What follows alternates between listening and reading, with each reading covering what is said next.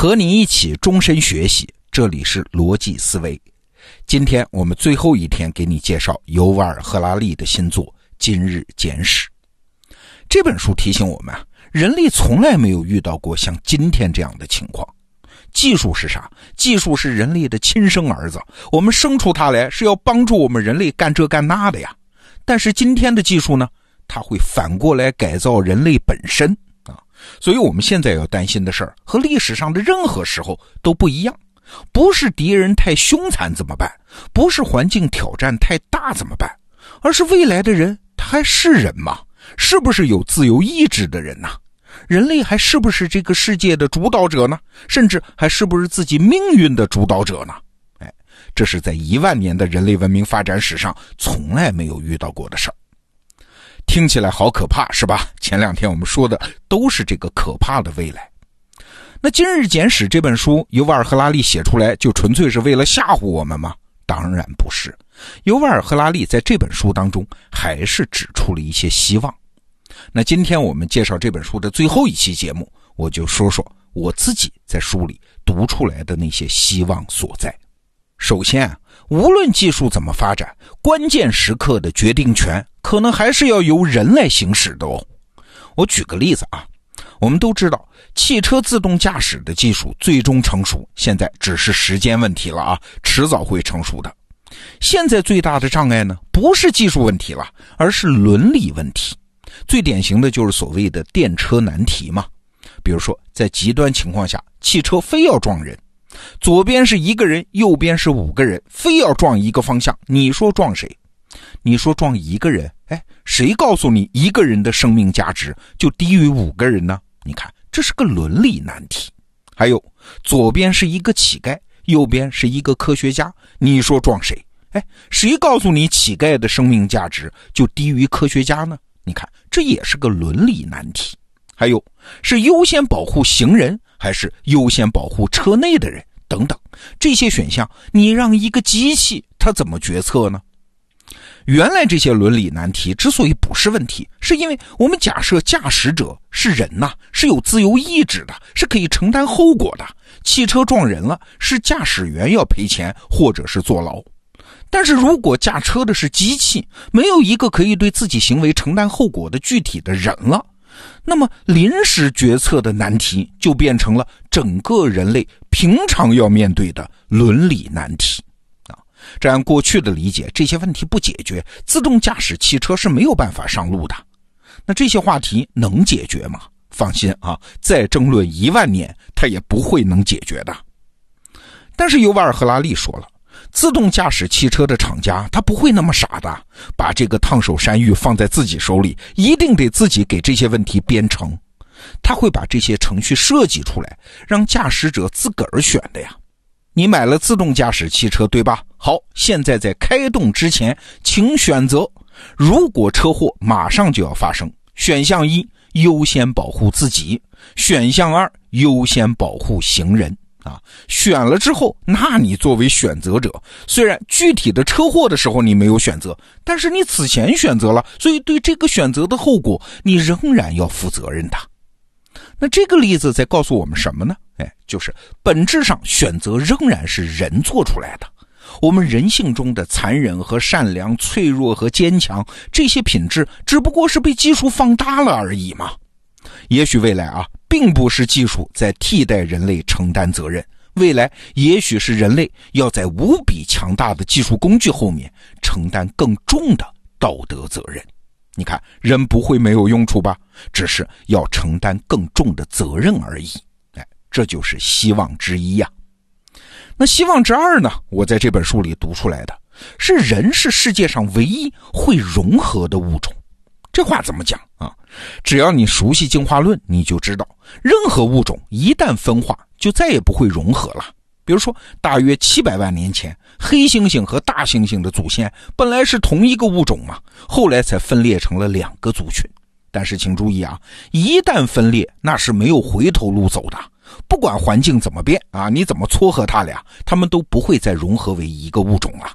长颈鹿和大象无法融合，狗和猫也无法融合了。但是人不一样啊，不管人和人之间有多少仇恨隔阂，历史上发生了多少战争悲剧，人类历史总体上反而是趋向于融合的。比如说，现代德国人是由什么萨克逊人、普鲁士人、施瓦本人和巴伐利亚人融合而成的，而这些人在不久之前还水火不容嘞。现代法国人是融合了法兰克人、诺曼人、布列塔尼人、加斯科人和普罗旺斯人而成的。现代英国人是融合了英格兰人、苏格兰人、威尔士人和爱尔兰人而成的。哎，再过不久，也许我们刚才说的德国人、法国人和英国人还可能融合成同一种欧洲人。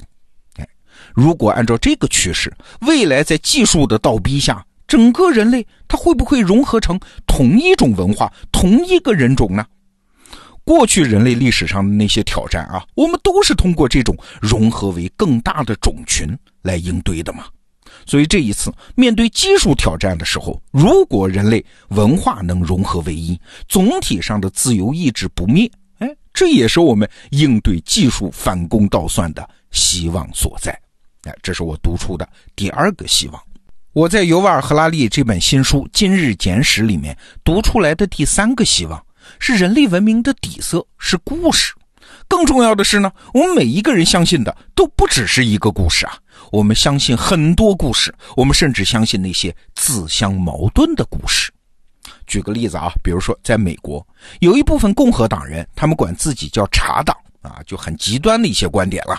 比如说，他们会反对给穷人提供福利，说不能惯出那样的人的懒啊，又说自己相信耶稣，还支持民间持枪。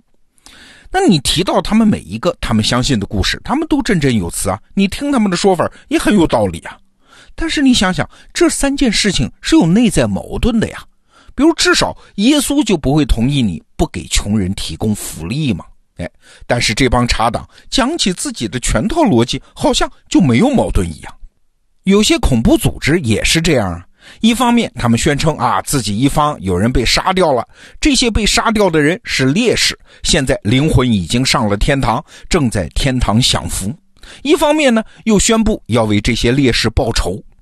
那请问，这些人死了，他到底是好事还是坏事呢？啊，这个逻辑矛盾他们是不管的。你看，两个互相抵触的故事，一个人是可以同时相信的。《今日简史》这本书里还举了一个例子，毕竟作者是历史学家嘛。他说，中世纪时候的欧洲人，那对上帝的信仰很纯粹吧？话说十字军东征的时候啊，一帮法国人被打败了，眼看要被穆斯林俘虏了，有一位就提议了。说我们不能投降啊！我们要坚持被穆斯林处决，这样呢，我们的灵魂就会上天堂。按照当时流行的教义，确实是这样的。但是结果呢？结果没人听他的啊！大家都投降了。你看十字军东征，哎，这帮人千里迢迢远征中东，又辛苦又冒险，不就是为了相信有所谓的永恒的救赎吗？好，现在机会来了，只要把脖子一伸，就可以按照他们相信的故事上天堂，享受永恒的幸福啊！距离永恒的幸福只有一步之遥，哎，为什么这帮人又迟疑了呢？哎，不是他们信仰不坚定啊，而是每一个人其实都同时相信好多故事，而且都互相抵触。尤瓦尔·赫拉利在这儿打了一个比方，说人的这个脑子呀，就好像有很多个抽屉和隔间。但是呢，住在里面的神经元好像并不会经常彼此聊天啊，他们互相不熟的，相信不同的故事，他们照样可以愉快的在一起当邻居。那为什么我说这也是人类未来的希望所在啊？因为这种看似不靠谱、不符合逻辑的人性底层，恰恰是那些人工智能的算法永远也替代不了的。人工智能嘛，说到底它也是一种算法，它是要遵从逻辑的。但是我们人性中呢，居然还有一层是用逻辑无法解释的东西，这也许就是人最后的领地呀，是人工智能永远也攻不破的地方。看完了《今日简史》这本书，我个人最大的收获是，过去我们以为面对挑战，我们当然就要获取更大的能力来应对挑战。但是今天人类面对的这个对手是技术，哎，它本身就是人类能力的最大程度的延伸，我们在能力上是不可能超越它的。所以尤瓦尔·赫拉利说，也许应对之道是反过来认识我们人类自己。想想人类独有的心智特征是什么？我们心灵深处那最后的领地在哪里？对人类自己了解的越深，我们才会在未来的时代活得越好啊！感谢尤瓦尔·赫拉利啊，他是个历史学家，用回头看的方式，让我们多多少少的能看到一点未来。好，今天是得到 APP 被授权《今日简史》这本书金牌版电子书最后一天特价，尤瓦尔·赫拉利三部曲《人类简史》《未来简史》《今日简史》三本一套。现在只需要七十八块八，最后一天建议收藏。好，逻辑思维，明天见。